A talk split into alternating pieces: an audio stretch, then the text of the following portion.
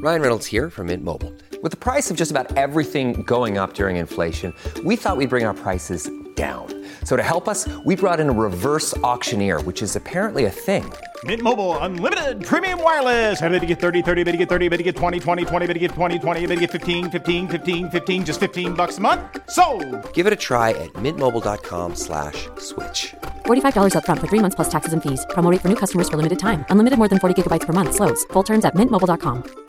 At Evernorth Health Services, we believe costs shouldn't get in the way of life changing care, and we're doing everything in our power to make it possible. Behavioral health solutions that also keep your projections at their best? It's possible. Pharmacy benefits that benefit your bottom line? It's possible. Complex specialty care that cares about your ROI? It's possible. Because we're already doing it. All while saving businesses billions. That's Wonder made possible. Learn more at evernorth.com/wonder. Welcome to the New Books Network.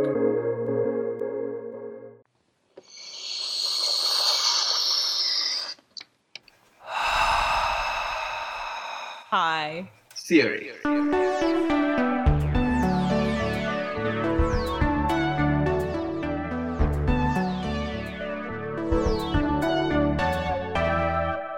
Welcome to High Theory. In this podcast, we get high on the substance of theory. I'm Saronik Bosu. And I'm Kim Adams. We are two tired academics trying to save critique from itself. Today, I'm speaking with Eli Cook about choice architecture. Eli, can I ask you to introduce yourself to our listeners? Yeah, of course. Hello, everyone. My name is Eli, and I teach history of American capitalism at the University of Haifa in Israel. Welcome. And so, let me ask you our first question What the heck is choice architecture? Yeah, so this is actually a pretty easy question to answer because choice architecture is a word that was invented by behavioral economists pretty late, actually. Everyone knows it mostly from the book Nudge, which was a huge bestseller that came out in 2008. I think the idea of the term choice architecture is a little bit older than that.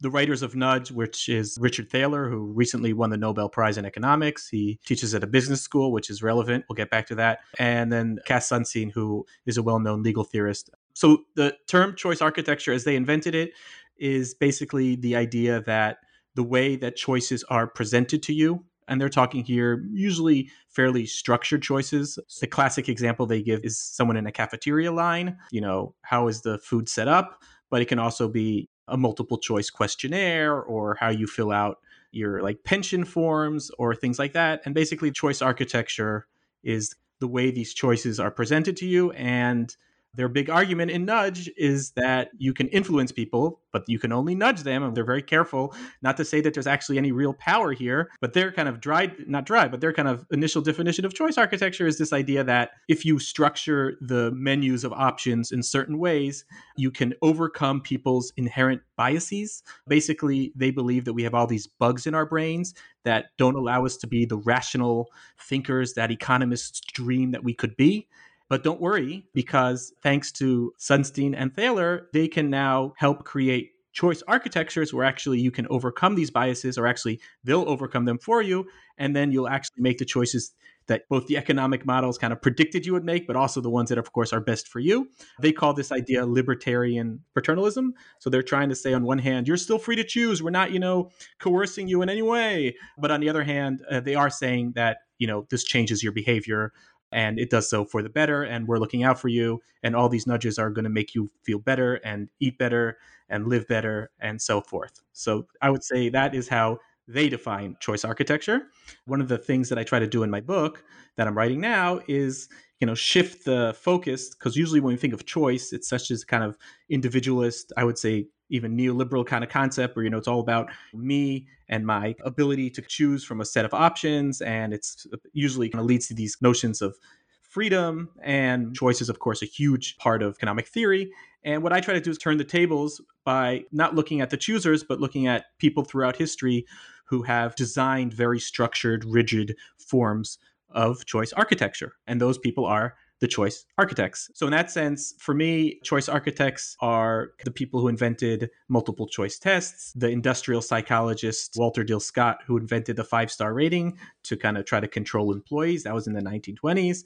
I have a chapter on the guy who invented the first like button, which actually was a like and dislike button. He was the president of CBS. It's not Mark Zuckerberg. um, this was in the 1930s. Mostly applied psychologists, I'd say, are the people I look at, although later it's also economists. And what's interesting is that the behavioral economists themselves are choice architects, And not only in the sense that Richard Thaler and Sunstein meant in that they actually want governments to form these nudge units that can then, you know, nudge us into more like positive outcomes. But actually, if you look at the way behavioral economics was invented by actually two Israelis, Tversky and Kahneman in the uh, 1970s, what they actually did was choice architecture in the sense that they gave people multiple choice questions and they showed that just by the way they frame the questions and kind of shape the questions and build the questions they can get people to give answers that are against what should normally be in rational choice theory the decisions that they make. For instance, they can get people to reverse their preferences. In basic economic theory, our preferences are kind of like innate, but they showed that just by framing these very specific questions, oftentimes they're about like gambling questions at first, like would you rather have, you know, a 20% chance of getting $100 or a 40% chance of getting $80, stuff like that. And just by the way they changed the wording,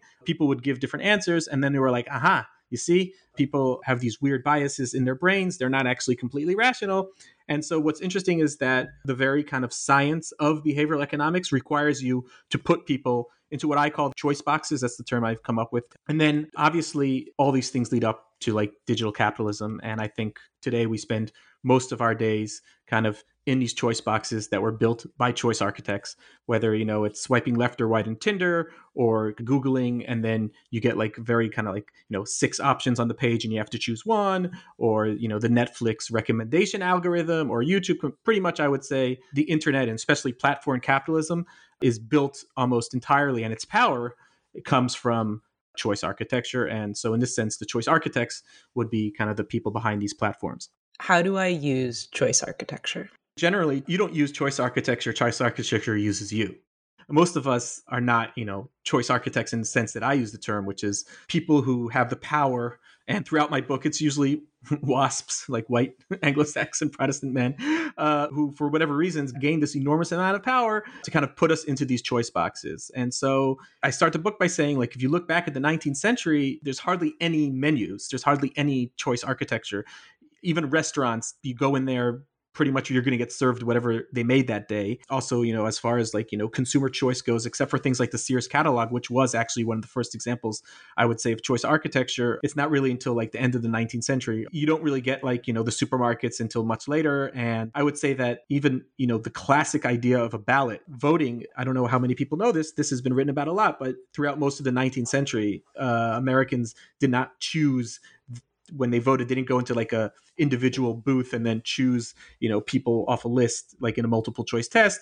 Rather, they went inside the voting booth with already kind of this list, a ticket. That's where the term party ticket comes from. So for most Americans in the 19th century, they really had very little experience in these structured choices. It really is kind of like something that's born out of the 20th century. And today, I mean, just think about your day. Okay, did you do a BuzzFeed quiz today that told you, you know, which Friends character are you? Because that that's that's choice architecture. Did you study for the SATs and then you know take that test that basically defines so many people's future? That's choice architecture. Did you go on Zillow and look to see what the school rating is next to your house. And I get into this a lot because it's like modern day redlining, but that score is completely based on multiple choice tests, which is another form of choice architecture. And I won't get into here how, you know, the way that people have constructed these tests often make them into basically class tests where the thing that they're best at predicting is not, you know, how quote unquote smart or gifted or talented you are, but you know, what is your socioeconomic background and you know, what race and class are you from? And then obviously you go online today and if you're ever asked to rate or rank somebody, you haven't built a choice architecture, but they're using you, for instance, every time you rate someone on Uber, the five star rating, that is, I would argue, a form of choice architecture that's kind of being used to discipline workers. In this case, you don't even need bosses to do it. You'll do it as the consumer. And then there's, like I said before, all these different examples from platform capitalism swiping left, swiping right, clicking yes, clicking no, likes and dislikes. Uh, one of the things that I stress in the book is this kind of move from voice to choice. So I think throughout most of the history, when people wanted to express themselves, they usually did so with words. Even early computers, they had like keyboards and people used to write a lot of stuff and they would do all these wacky things. And then, you know, I kind of talk even about like clicking and the mouse and that kind of thing as tools that allow us into these kind of menus and, and so forth. And I would say, you know, today, there was a recent study that said people spend more time on their phones than they do sleeping. And I think uh, chances are, except for maybe when you're texting with friends and family, a lot of times when you're on your phones, you're in a choice box of some kind or another. So, I mean, they're pretty pretty much everywhere today. I'm curious because you mentioned the Sears catalog. Uh, yeah. Do you talk about the Whole Earth catalog? I don't. In fact, I don't really look at catalogs at all. Okay. I try to stick to really very structured forms of choice. I do look at choose your own adventure books. I have a whole chapter on that and why they emerged in the 1980s. I argue that there's no technological reason to have these game books, these choice architecture books appear at that precise moment, but I think I argue it's kind of like neoliberalism for children. So I look at some literary things. There is a cultural side to us that's super interesting. I mentioned like the BuzzFeed quizzes. I think that mm-hmm. started, from what I can tell from my research, that started with teen magazines and 17. This, I think, in the 1970s, maybe the early 80s. This mm-hmm. notion that you know, if you just answer a set of questions, we'll tell you who they are. That idea even goes back further if you go to the history of the personality test, which is also a form of choice architecture. It's, I always look for kind of these menus where you really are kind of these kind of rigid options. And the thing with the whole Earth catalog and even the Sears catalog is that while it is choice, there is a ton of choice. Like these Sears catalogs were massive. So in ways you kind of get lost in them in ways that aren't the kind of real rigid structured forms of choice that I'm most interested in. The choices that you're thinking about, it's not like the sort of like hot mess of the early internet, but it's actually much more structured boxes that we end up in now I love that. What you said about hot mess, that's so that's exactly right. And of course Steve Jobs, who I write about for all sorts of reasons. Jobs really from the minute he creates the Macintosh, he wants to be in complete control and you see that in the App Store and and like you were saying, this is not a hot mess. This is, you know, you're going to have four options. He, that's why he loved the idea of the interface where all you can do is click because that just kind of disempowers people in such a way. He wouldn't even let you kind of move the mouse with the buttons on the keyboard. You had to use the mouse. You had to do it his way. Hmm. So, in that sense, I agree that there was like this moment where like Silicon Valley and computers could have gone another way where everyone has their like hyperlinks and it's all these weird blogs and that, I'm not talking about that. I'm I'm cool with that stuff. Uh, So, well, on the prospect of the utopian internet, which we're sad to have lost, let me ask you our final question. How will choice architecture save the world? My book is definitely not about saving the world. It's about how choice is such a feeling of freedom and people are kind of attracted to it. You know, when the first kids in the early 20th century took multiple choice tests, they loved it at first. It was like, oh, I want to do more of these. It's there's this feeling of like safety and structure and it's oh, it's comfortable. But of course, it's also because you don't have to really think outside the box, literally. You don't even really need to think for yourself because what multiple choice tests do is you're constantly thinking, what does the other person want me to do? What what's the right answer in his eye? Mm-hmm. So it also creates this kind of conformity. It's been a utopian project in the sense that the people who sell you choice architectures are always selling you freedom. But of course, I think it's in many ways the most insidious form of power because you feel that you're free. And actually, there is real choice. You know, this isn't, I'm not making some argument where all our choices are an illusion, just that there's enormous power in the people who construct the choices, who decide what's on the table and what's off the table, what is going to be shown to you and what is not going to be shown to you. But I do think that it's important for people on the left not just to be negative and shit on capitalism, but to actually kind of imagine different alternatives. And I was part of this post capitalism group here in Israel a few years ago. And in the end, the article I wrote for this book that's coming out here was imagining what kind of democratic democratic choice architecture could we do using the technologies of our phones and everything to democratize capital investment?